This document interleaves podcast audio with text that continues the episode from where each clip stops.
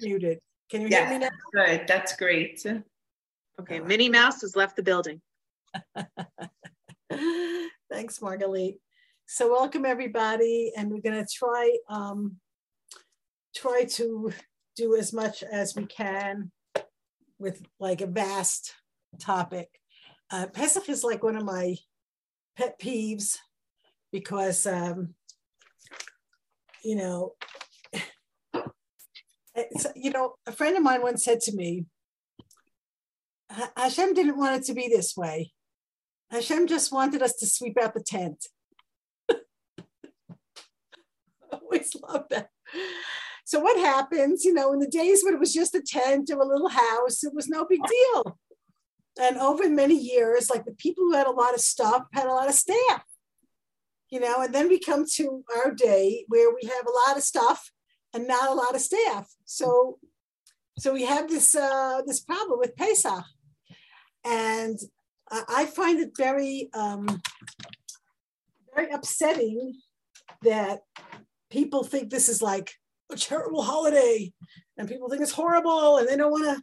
Pesach, is Pesach is coming, the big boogeyman and the boogie bear, and like let's you know freak out. in fact, my husband told me today one of the girls came over to one of the staff and said, I don't know why are you trying to calm us down? I think we're supposed to be freaking out. Everybody's freaking out. So why aren't you telling us to freak out? exactly the problem. Freaking out is not the thing. You're just supposed to sweep out the tent. You bear that in mind. So I'm going to try to deconstruct it for you and uh, give you a little bit of a, a handle on it, whether you've made Pesach many times or it's your first Pesach, or if you're making Seder the first time. It's something that's really has to be approached with simcha. It's supposed to be a holiday. It's not, we're not supposed to be the slaves. We left slavery. That happened already. So, with that in mind, I, I want to make it one of one of the themes that I wanted to get across is from Lecha Dodi. We say Lecha Dodi, Sof Maaseh b'machshava tchila, right? The end result, right, is with pre-thinking, with forth thinking ahead. And of course, that's talking about Shabbos, how Shabbos was the end of the creation, but that was, you know, one of the goals of the creation. And that's the phrase that really we need to have as our um, theme, okay? Because w- what does it mean? It means we all have to have a goal, and then we have to work toward the goal. So, what's the goal? The goal is not to be freaking out. The goal is to get to, we all get to the Seder on the same night, right? And you have to picture how you want that Seder night to look. And not talk about the whole Chag, the whole Chag, but it starts with the Seder because the Seder is the crux of the matter. Now, many Seders have passed where I know for myself that you get to the Seder with your tongue hanging out, you're starving, you're exhausted, you just want to get through it so you can go to bed. This is just not, if if we have that sort of Seder, so everything is difficult and we're exhausted, and, and that's not what we want. In order to, you know, I call it finding the joy in Pesach, we have to be, you know, that queen that sits down at the Seder and is able to participate in the Seder. And if that's the goal, right? The goal, you all have to, obviously, we'll have to get to the Seder without comments, but we all have to get to the Seder in a condition where we could be enjoying the holiday. So if we have that in mind, I have a few of my personal principles, okay? And we'll start with this one, right? The hype. Ignore the hype. It's terrible. Hi, Pesach, hi, Pesach. How am I going to manage? What's going to be? Okay, so I call the, there's this person, I gave her a name, and her name is the Pesach is a contest, Nudnik, and everybody knows her. She's the one who says to you, I did my bedroom. I did my bedroom. I did things. I'm, I'm turning over. It's the day after Purim, right? And she's turning over. It's like, uh, you know, these people. So somebody was telling me how she sent her kids to the neighbors to play, and the neighbors made them eat outside. And that was the day after Purim. So, you know, we all know those people. So, what I say to you is ignore, ignore, ignore. And I really, uh, you know, jokes about Pesach, ignore them. You could laugh and then you could ignore them, or you could not laugh and then ignore them. But the, the Pesach is a contest nudnik. So, first of all, I have a principle. Never, ever, ever discuss your Pesach preparation with anyone ever. Right? That's one. If someone comes to tell you, right, I did this, I did this, I look, where are you up to? You just, you don't listen. You don't listen. You don't care. So the truth of the matter is, it's not polite to say, shut up, who cares? It's not polite. So you could say, thank you for sharing, or that's interesting. Or you could say, everybody gets to Pesach their own way. B'hatzlacha to you, uh, you know, subtext, leave me alone. I really feel that women just do this terrible thing to each other. So like, just, just don't, just don't. Don't get into those discussions. If you have, if you see them coming, disappear and just say, thank you for sharing. I'm not really interested. I, I think that a lot of the tension that we feel is because there's a sort of crazy Pesach is a contest, like what one upmanship or where you hold it doesn't matter. It doesn't matter. Okay, so that's one of my one uh, one of my pet peeves. Pet peeve number two: spring cleaning. Don't do it. Don't do it. Don't do it. No one cares. No one cares if your underwear drawer is neat or not. No one cares. I assure you. I assure you that your winter clothes will remain another few weeks before you switch. It's okay. It doesn't matter. You don't have to wash your curtains. You don't have to, you know, go crazy and change the slip covers on it. You don't have to do that stuff. So get rid of anything extraneous. It's about chametz. I remember my father's father chasing around after my mother saying, Dust is not chametz. Dust is not chametz. It's very hard because you get into the shvung of like, I've got ugly. You don't have to go crazy. It's not important. It's all about the chametz. So just forget about the spring cleaning, take it off of yourself, and that's it. Just don't. Don't go there. Don't think about it. And if your neighbor the you know Pesach contest Nudnik tells you that you wash the curtains, you put in your mind, who cares? Who cares if you wash the curtains? I don't care. I can have my curtains dirty for another six months and it won't be chametz There's no chametz on my curtains, I assure you, because that'd be really weird, really, really weird. Okay, so number one, you ignore the hype. And number two, no spring cleaning. Okay, now we get to the nitty gritty. How do we approach this situation? Okay, and that is where I talk about sof tchila. And I want to be very practical here. You have to plan Pesach. It's a wonderful holiday. It's complicated, and you have to know what you're getting into. So you have to say, let's say today, okay, today we're, we're about two weeks out of Pesach, right? We have two weeks more.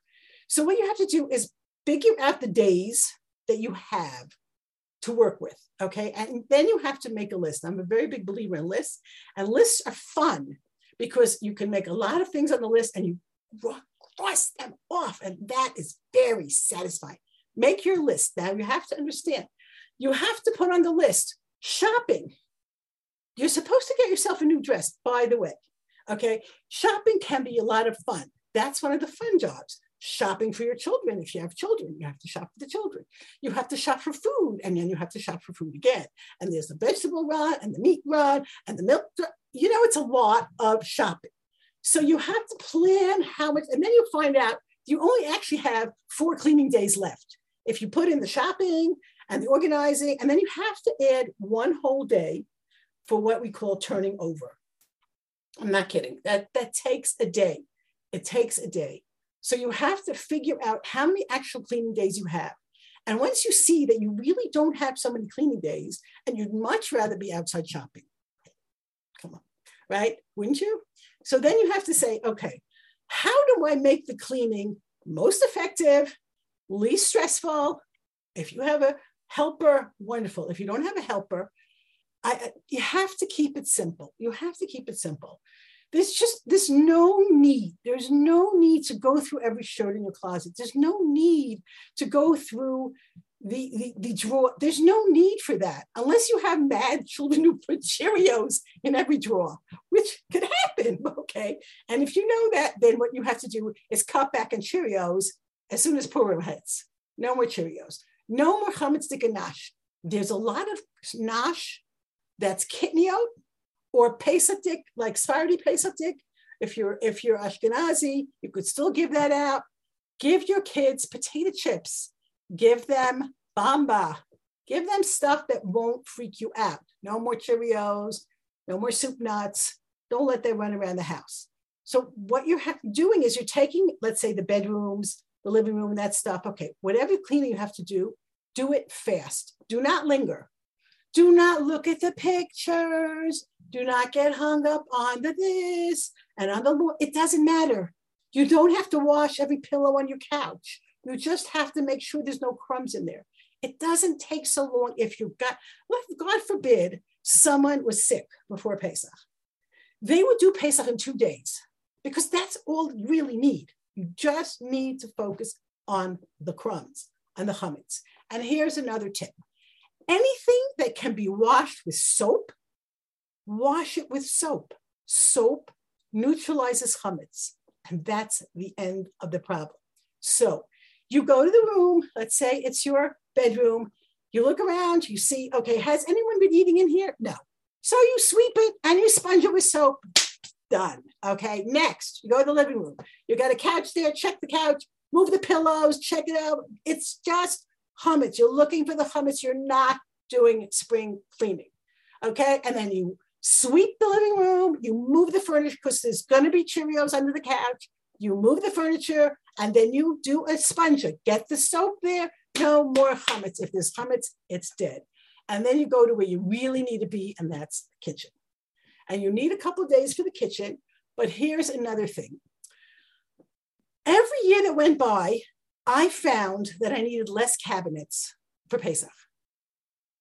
By the end of my Pesach making career, I just left a lot of stuff in the Pesach boxes because who cares? Another cabinet I can sell and not clean. So you just look at the cabinet. Okay, there's no cereal in here. There's no soup nuts in here. Done. Tape it. Goodbye. Put a sign on it, and you're selling it. The only, you only maybe need one cabinet for your Pesach stuff. The stuff you could keep. I don't know how big your kitchen is or how much storage you have, but try to keep it simple. Pesach is only a week in Israel, eight days in Hul. It's not so much. If you're lucky enough to have a big house and a Pesach kitchen, then obviously you can do this in a different way. But most of us, especially here in Israel, small apartments and they don't have so much space, and you can just put the boxes there somewhere and just, you know, take out what you really need and don't get bent out of shape. So that's, you know, now, now you're gonna knock everything off your list because you're doing it really fast. Okay, you knock off all the rooms and then number four principle, okay?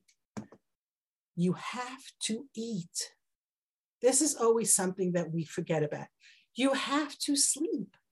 So put that in your schedule because it's really a problem. People really think that it doesn't matter because you know you're going to grab. There's nothing to grab. It's Erev Pesach. So that's what pizza was made for and falafel. That's what it's made for. It's made for Erev Pesach. And if your kids eat every day, too bad. Better than nothing. So you're not going to sit and cook for them, but you're going to make sure you eat. And you can also eat bread. You, this is why you have either a porch or an outdoor yard, or you have disposable tablecloths. I think disposable tablecloths are one of the greatest creations. And I'm not much of a conservationist. And my feeling is I use my disposable tablecloths because I need to be sane. Sanity is important, and God will fix the planet. That's how I look at it. You may disagree, but if you make these things easy on yourself, children don't care if they eat outside, they eat over a plastic table, they don't care. Wrap it up, throw it away, shalom. But don't forget to eat. One of the things I always wondered about is like these projects that you have. All of a sudden, I got to make Pesach. I am drowning just in the food and the laundry and the school. If you bleed and hope, you have a lot of kids. I have a lot of kids. It's like I, I can't get past feeding them and washing their clothes. And now I have to do a whole new project of Pesach. So I developed strategies for making it very simple. I sold whatever I could, tape it up, mark the sold cabinets because the marking is really the most important part. Because if you didn't put it on your list for your, you know, when you sell it to the non-Jew, it's not the problem. The problem is if the non-Jew would ever walk into your house, would they be able to identify their property? So you have to put a sign on those sold cabinets. You keep that very simple, okay? And I think that we're getting to the end of this story, getting rid of the chametz, everything, okay? Now, so I was talking about finding the joy in Pesach. So one of the things that's really the joy of Pesach is for little kids. If you have little kids, if you have big kids, if you have no kids, the point is that you need to figure out a way to make this holiday special for the people that you are holidaying with. And if that means not screaming at them because they, you know, left a crumb somewhere, you're going to sweep anyway. You're going to sponge it anyway. You're going to put the soap down. The point is, you know, what they, what they used to say, like, dust is a chametz and children aren't korban pesach.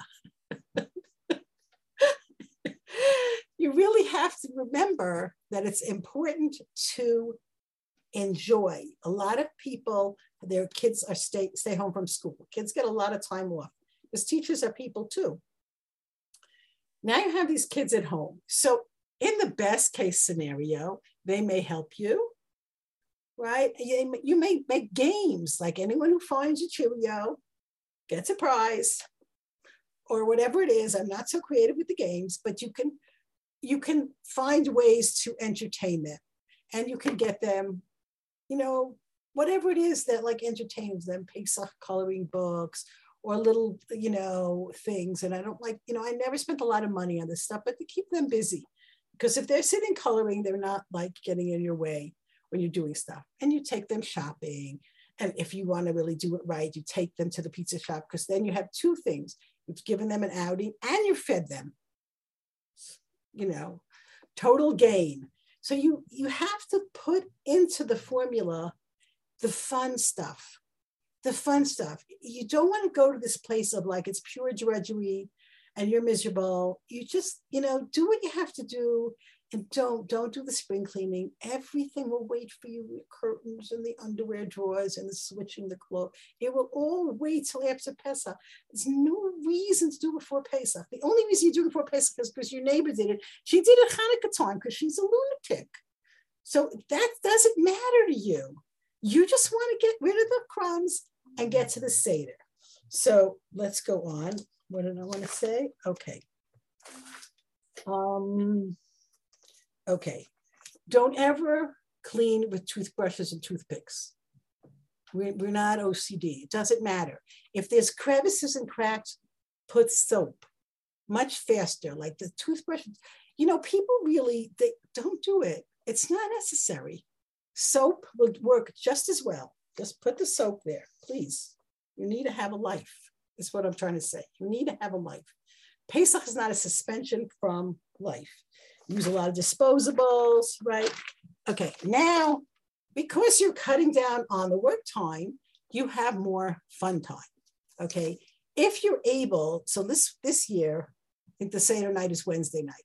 So this is, you know, when, when Shabbos HaGadol is very close, like if Shabbos HaGadol and then Sunday night is a Seder. So these things are very stressful. Then you have to make a Pesach Tikka Shabbos HaGadol and eat your pita outside. This is like, these are stressful things. But in a year like this, you have to you have a few days you know you, you like take a day to like recover from your Shabbos HaGadol, get rid of the chametz and turn over turning over takes time you have to leave everything that you want to kosher 24 hours before you kosher it.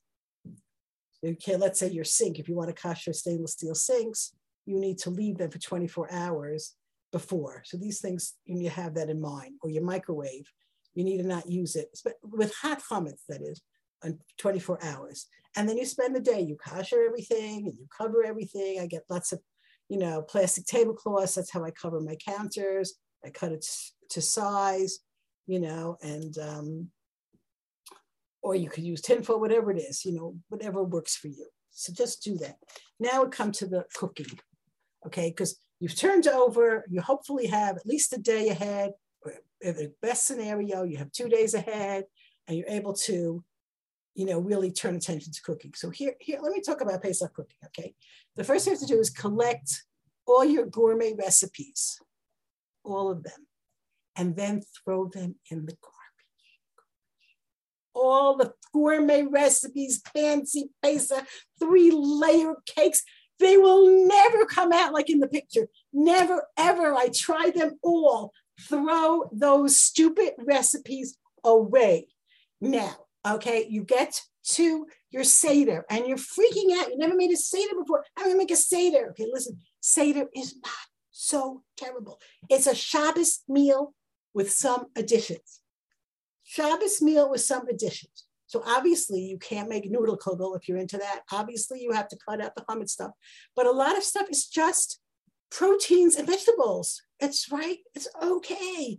You make your usual fish, skip anything that's, you know, whatever glutinous comments, right?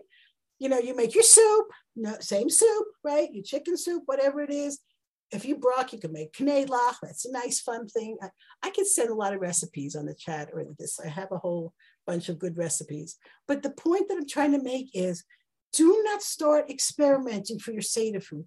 Make what you're used to making. You make your well, you make your fish, you make your chicken and your meat. You have to, only thing that's important is to know is that you can't uh, serve roasted meat or chicken because we don't have the korban pesach and we don't want to look like we're having the korban pesach.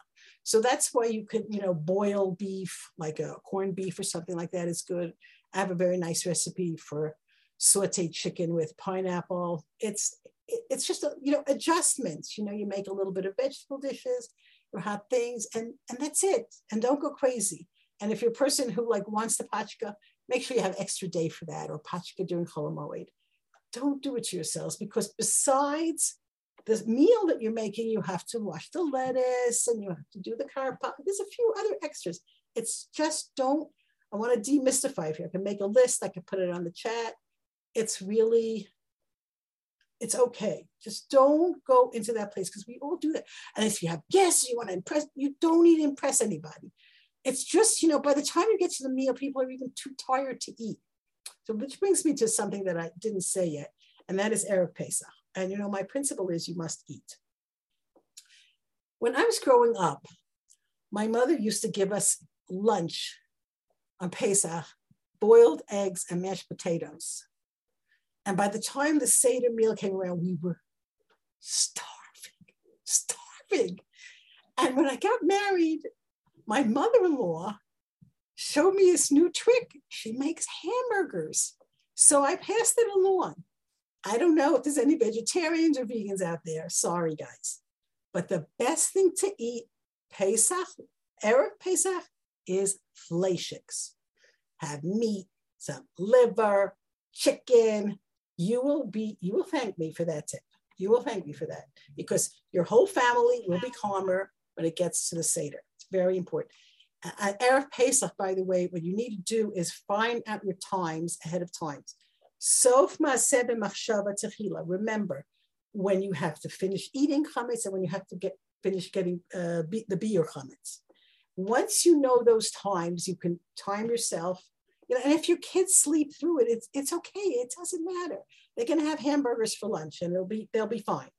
There's nothing else to eat Erev Pesach. Back in the day, we used to have a, um, a minhag that Erev Pesach, we would go out really early before the time of, and we go to the, you know, the non-Jewish grocery store and eat, you know, Drake's cakes with milk. Was, we called it the good breakfast. It was most. Then Drake's cakes were kosher and it wasn't Yisrael, but we had the best breakfast of the year. We waited for it the whole year. Today in Israel, you cannot find chametz two weeks before Pesach. There's no more chametz. You can't buy it. And if you have it around, it's going to be like, you know, oh. anyway, Erev Pesach, get rid of your chametz, go on, try to find time. Make sure you find time for a nice fleishka meal. And if you're lucky, get a nap and you will enjoy your Seder. So that brings us to the Seder, okay? Um, and again, I say, Sof What What is the Seder about? What, what is the point of the Seder? Okay, what, what are we doing there? And um, the, the, the Haggadah says, right, mitzvah l'saper b'tzias mitzrayim. It is a mitzvah to talk about Yitzias Mitzrayim. Okay. That's, it's actually very interesting to me that telling the story at the Seder is the Jewish ritual, you know, in my experience, okay, I haven't done any, you know, scientific studies, but people who are not observant, the last thing that they let go of is the Seder. Hanukkah is also a biggie. They, Sukkot, Shavuot, the Seder, sometimes they will have bread at the Seder but they will have a Seder. And somehow the Seder is like a crucial, crucial Jewish ritual. Sound like that. Okay. It's a very, very um, basic part of our, you know, religion. And the question is, what, what's actually going on there, right? So, first of all, the the the rabbis talk about the different things about remembering Yitzias Mitzrayim and telling about Yitzias Mitzrayim. What goes on to say there is Haggadah, that he got it to we're telling. And the it's called Sipur. If you look at the um, at the Haggadah, it says Mitzvah is Saper Yitzias Mitzrayim. So it's a Sipur. Now, the late great uh, Rabbi Jonathan Sacks has a very um, interesting discussion, not specifically about the Seder, but he does he does go there and he talks like he says like this, really. Um, he quotes a man by the name of Bruce Feiler, who published a best-selling book called Secrets of Happy Families. Very interesting. This is all like nothing to do with Judaism, right? But Rabbi Sacks like read everything. So he says that it's a work the secrets of happy families of how do you use techniques for management in running a family. And he says, this is, at the end, he makes a, an unexpected point. The single most important thing you can do for your family may be the simplest of all develop a strong family narrative. Very interesting, right? He quotes a study from Emory University that the more children know about their family story, the stronger the sense of control over their lives, the higher their self esteem, and the more successfully they, their families function. It's fascinating, right? In other words, what you're doing when you're giving over the narrative is you're giving your child identity identity. The child knows who I am, where I came from, what my family's about, what the goals of my people are about. This is very, very grounding. It's so interesting. And it's, it's, um, he makes a very interesting point. So, um, uh, you know what, we'll skip it. You could, you could look it up yourselves. The, the, uh, I wanted to show you in screen share. You know what? Maybe we'll just screen share for just a moment because I open these psukim here for you.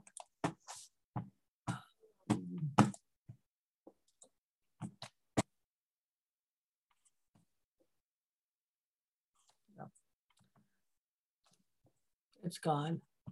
Sorry. All right. I thought I'd put that up for you. In in Shmos, in the story of the Tzias Mitzrayim, nine makot have happened, and the next makah is the and the next makah is makat bechorot, and it's just about to end. They're just about to leave Mitzrayim. And Moshe Rabbeinu speaks to the Jewish people. And it's an interesting thing, right? Rabbi Sacks points this out, and I think it's really very, very important. And he's talking, this is a um, he's talking about the new the new month, right? We had it in Shul Shabbos. And then he says, והיה כי יאמרו עליכם בניכם, מה העבודה הזאת לכם? ואמרתם זבח פסח הוא להשם אשר פסח על בתי בני ישראל במצרים, בנגפו מצרים את בתיהם הציל. And here's an interesting thing. Like Moshe Rabbeinu is addressing the people now, and he could be talking about we are leaving slavery. We are going to be a free people. We're going to go to the promised land. And what does he say? teach your children, teach the next generations. This is the point. And then a little bit later on, right? Um, it's also in Shmos Yud Gimel Chet. והגעת לבנך ביום ההוא לאמור בעבור זה עשה השם לי בצאצי מצרים. And והיה כי ישאלך בנך מחר לאמור מה זאת? In other words, Moshe Rabbeinu was thinking not in the near future, we're going to leave Mitzrayim. What does this mean for us? He was thinking about how this scene is going to play all the generations ahead. In other words, the, the narrative in the future, that's where he was going. It has to be something that we tell our children and they tell their children and their children stay there. This is why it's so central. It's such a central part of Jewish ritual because we are educating the next generation. We're teaching them where we come from, where they come from, what their history. Mm. That narrative, that narrative is the one that we're passing along. That's our past and our future. And sorry. And there you have the uh, Moshe Rabbeinu telling everybody, you have to be educators of your families. You have to be teachers. You have to give them over this legacy. And that's why it's a Haggadah. Rabbi Sacks quotes an interesting Chinese proverb, which is, uh, I thought it was cute. If you're planning for a year, plant rice. If you're planning for a decade, plant a tree. If you're planning for a century, educate a child. And it's interesting because it's all we've always been the people of the book. In, in centuries when nobody was literate, Jewish people were literate. We were always learning, we were always teaching. We that is that is the essence of Jewish education. And he quotes another one of these books, and he's, this is a woman named Lisa Miller, and she wrote a book called The Spiritual Child. And, and it's not talking about any religion, just spirituality. And she makes the case, and she has studies, right, that parents have to teach their children spirituality. They have to encourage that. And children are naturally naturally spiritual he's he's uh, if you if you watch Child, you know, I have this memory of um, getting glasses for my youngest. She was very little. And I, you know, most of my kids were school age and they needed glasses. And this one, she was like five and a half, six. And um, she comes out of the glasses store wearing glasses the first time. Look at that tree. Look at that bird it was like, you know, a brave new world. She had never actually been able to see things properly. I felt like a terrible mother that I hadn't done it earlier. But it was, you see, a child has that sense of wonder and interest in the whole world. You know, you can see little kids, they can stare at a caterpillar for half an hour. And you're like, oh my God, please. No, but they are fascinated by the world. The world interests them. Children have this connection, and we have to encourage that. And she says in her study, right?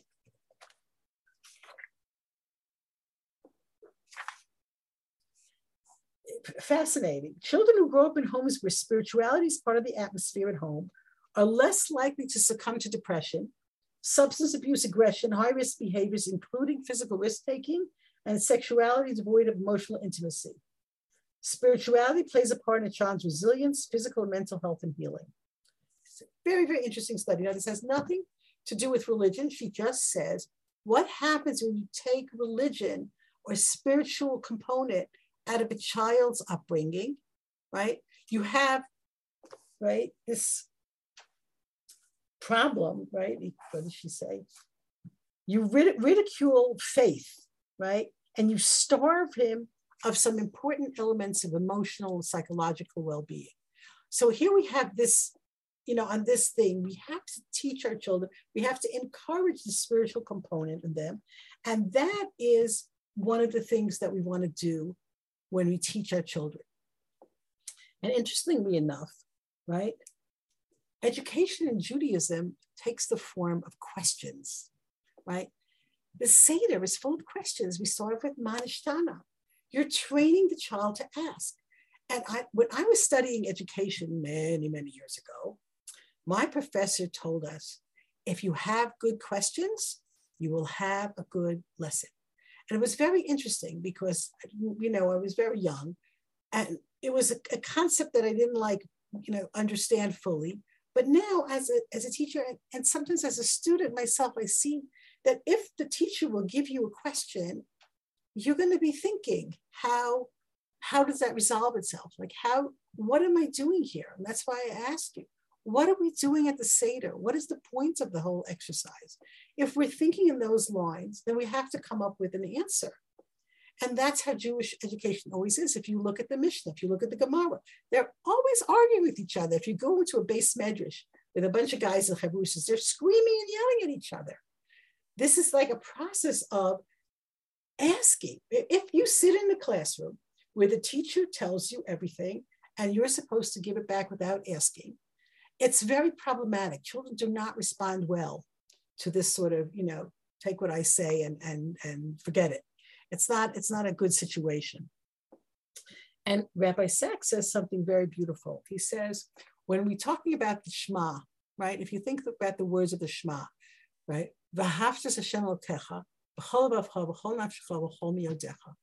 Right? You have to love Hashem, right? And then by you and right, we have to put these things on our hearts, right? And then the Shinantam Levanecha. So he makes the point, Rabbi Sacks, he makes the point that we first have to love what we're learning in order to give it over. And this is a very critical part of our Seder uh, narrative. In other words, we want to give over to the children. I told you, what do we want to give over at the Seder to the participants of the Seder, grown-ups or children? we want to give them over the greatness of the story, the greatness of our past, right? The importance of Yetzias Mitzrayim, the great things that Kadosh Baruch Hu did. We want to give this over as a story. And if we do love that story, if we're excited and passionate about it, then we're going to have children who are also excited about it. It's very interesting because um, tonight is actually the yahrzeit of my husband's grandfather, Yaakov Kamenetsky. And one, I'll quote one of the things that he says. I don't have the book in front of me, but when we had this um, principle that Yafa Sichasan Shel Avde Avot, right? The conversation of the uh, servants of our forefathers is greater than the Torah of the children. And the example they always give is the story of Eliezer and Rivka. Right? So Eliezer, it always says Ebed Abraham, Ebed Abraham, the whole parsha, if you notice, it his name isn't mentioned. But he comes to the well and he talks to Hashem, and Hashem gives him the answer, and Rivka comes along and does exactly what it says, and it's amazing. Right? And then he comes to Lavan, right? And okay, Sewell was there at first, but then he seems to have disappeared. And he says, This is the story. The story was that I came to the well and I said this, and then it happened, and, and God did this, and she came and did exactly what I said. And look how this happened. And Rav says, when you tell a story with this excitement, even a Lavan has to say, May Hashem Yatzah A Lavan says, May Hashem Yatzah Even a Lavan can recognize a good story. So what we're doing in the Seder is telling a good story, and it has to be a good story. And if you think about when you've told a story, if you think about telling a story to anybody you know, if it's a story that excites you, you will tell it over with enthusiasm. We had the other night, two nights ago, was my father-in-law's yahrzeit Neshama Shnev and Aliyah, Yisrael ben Moshe, Yaakov ben Binyamin, and for Shlema to Rabbi Kalinsky while we're at it, Shaya and Yantabela. But when we had this, we had a Zoom meeting with my children, and we talked about my father-in-law. And all the kids had stories about my father-in-law. They remember him so fondly. And everyone's very excited about the story. Remember when he did this? I remember when he said that. And those things create in the minds of the listeners a connection a, an affection for this narrative. If the narrative is exciting, so people will be engaged, right? So we start off with Manishtana. We the, so much of the Seder is child centered, right? The children say it. And then you have this story with the four sons. Every Haggadah has different pictures of the four sons. Actually, fascinating. If you look at Haggadah's pictures of the four sons, every every every century. And you have all these questions or what are they doing there? And they're, you know, they're representing the Sipur Yetzias Mitzrayim. We have this story about the rabbis who kept on going all night long. Why did they keep on going all night long? Because they were interested. They were telling the stories. Rabbis, it's morning already. It's time for Shabbos. Really? Time flies when you're having fun. And that's really a key. We want to make it fun. As some people use props, you know, we once had a Seder with neighbors. Arno's every makkah, he came out with like plastic, like little apples. And you remember, it was hilarious. You know, my husband gets up, you know, when we we're leaving Egypt, and we all put the matzah on our shoulders and we march around, right? Right? We, we're leaving Mitzrayim, you know, it's actually hilarious. We, we just actually march around the house holding our packs. What is the, what does that mean? You have to see like you uh, we didn't go out of Egypt, but we have to pretend we did because we have to give it over with enthusiasm, with excitement. Look what happened. We were slaves we, we took all our matzah and we ran and we went and we crossed. We ran. Over. People do fun things for the Seder. You have to plan that ahead of time. But even if you have no props at all, the story itself is engaging. The children have to be part of it. The whole stealing of the afikomen thing is to keep them interested. Okay, when do we get to that part? When do we get to this part? If you're sitting there, you know, we were zocha to have a seder with my grandparents. Five years we had seder with them when we came to Israel, and uh, my grandfather liked things to end early.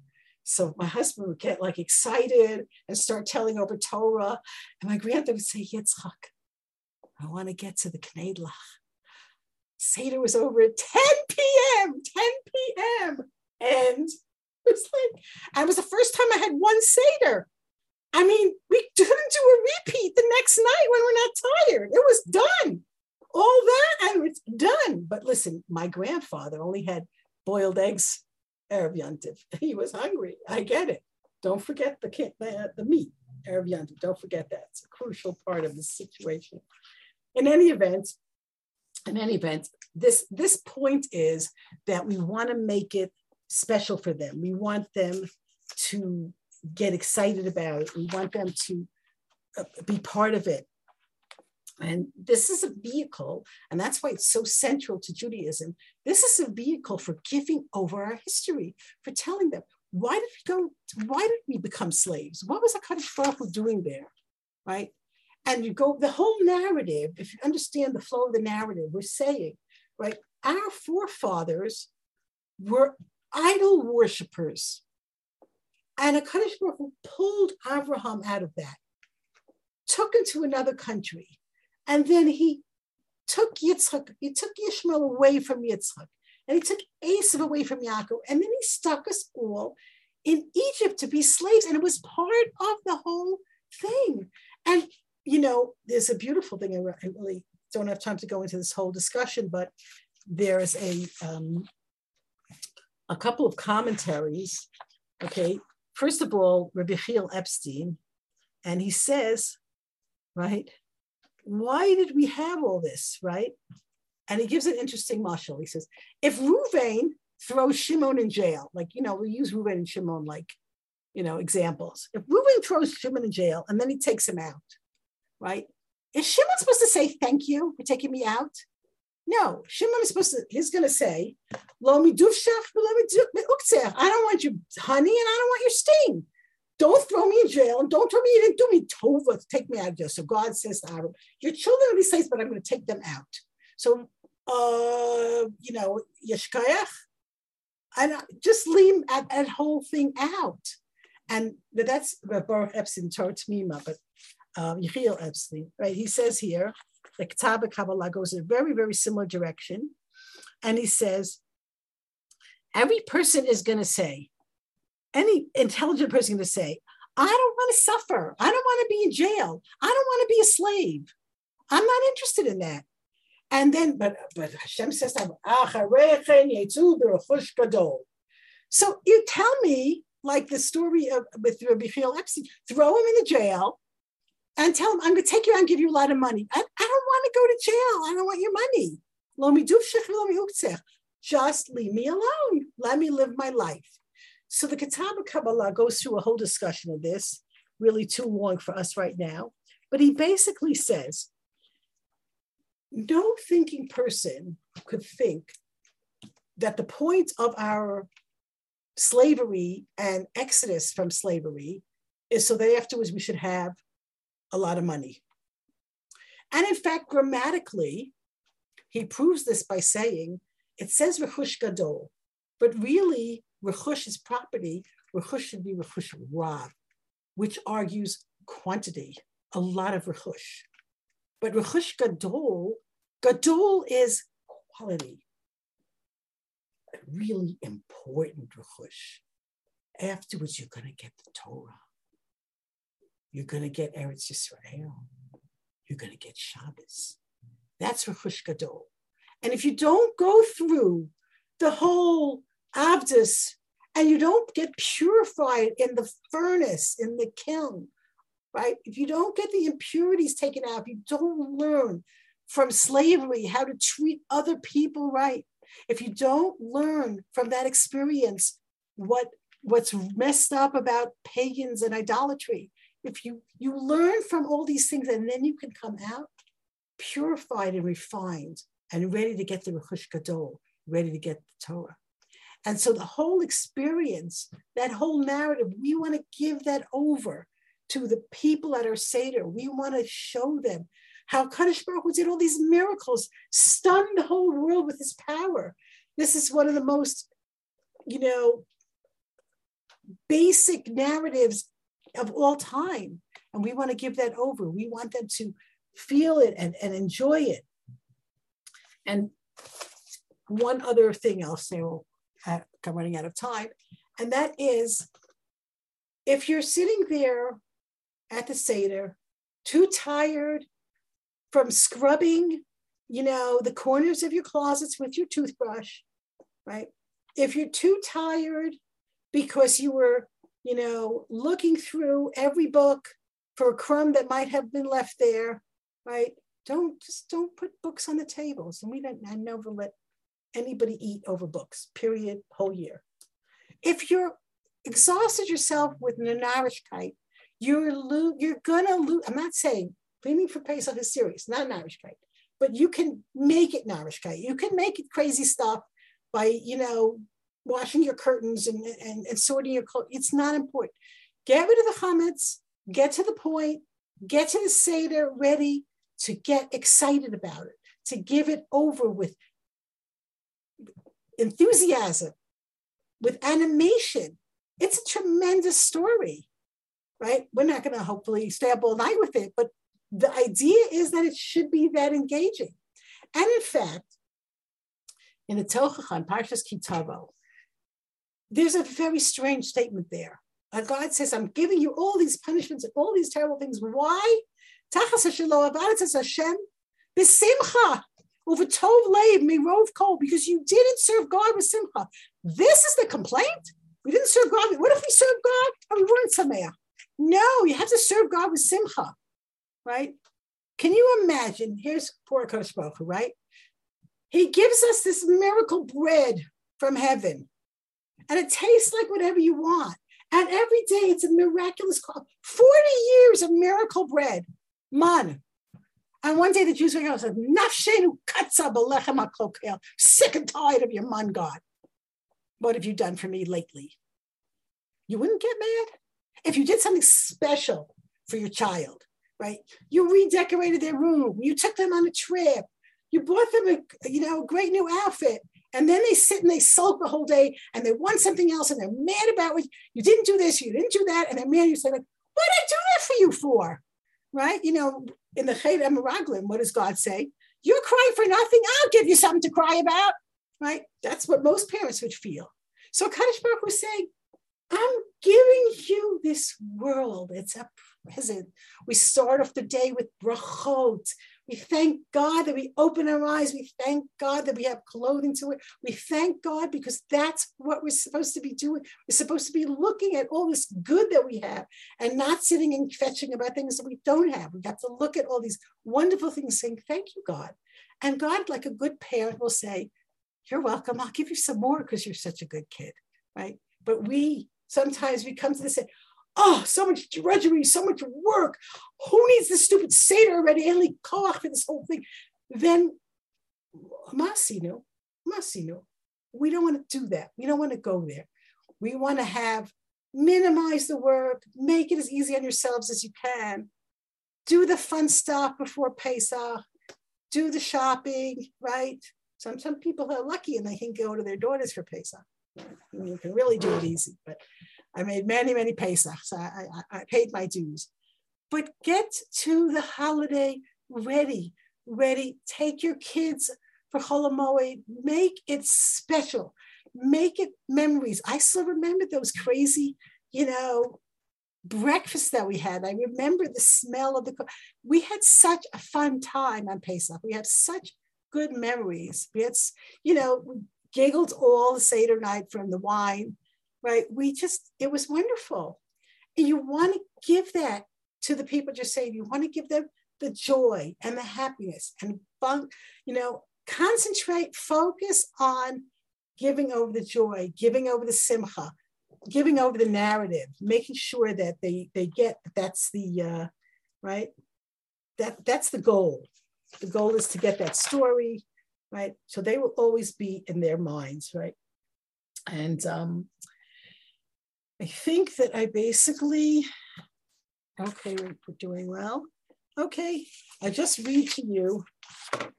Um, you know, I, I just, I really love Rabbi Sacks, right? He says, he tells a funny story about a an Englishman who goes for the first time to a synagogue and he happens and he comes out, he writes this whole thing, a diary, Samuel Pepys, and he watches everybody and he comes back and says, they're crazy over there. All this disorder, laughing, sporting, confusion, right? Do they know that? Are I seeing all this? Like, I can never imagine that any religion in the whole world would perform like that. And he writes, poor Pepys, no one told him that the day he chose come to, to come to the synagogue was Simchat Torah. right?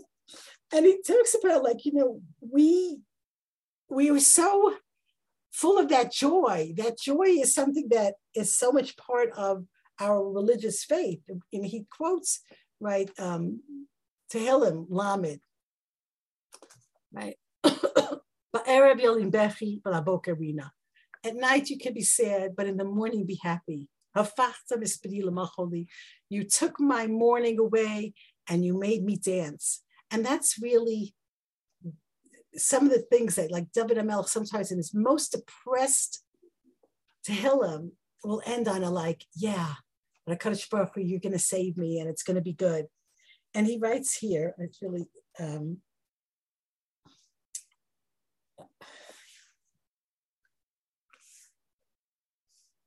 it is as if God said to us, I made all this for you. This is my gift. Enjoy it and help others to enjoy it also wherever you can, heal some of the pain that people inflict on one another, right? Because pain, sadness, fear, anger, envy, resentment are things that cloud your vision and separate you from others and from me, right?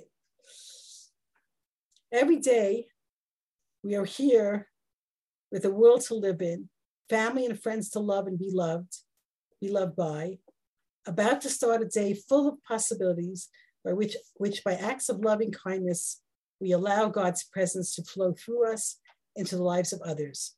Joy helps heal some of the wounds of our injured, troubled world. I just said I have to read it to you because it's such a way with words. So that's the idea. Focus on the end. The end result is you want to get there happy, you want to give over a happy narrative, you want it to be pleasant and comfortable, and see what you can do with your preparations to make sure you get to that goal.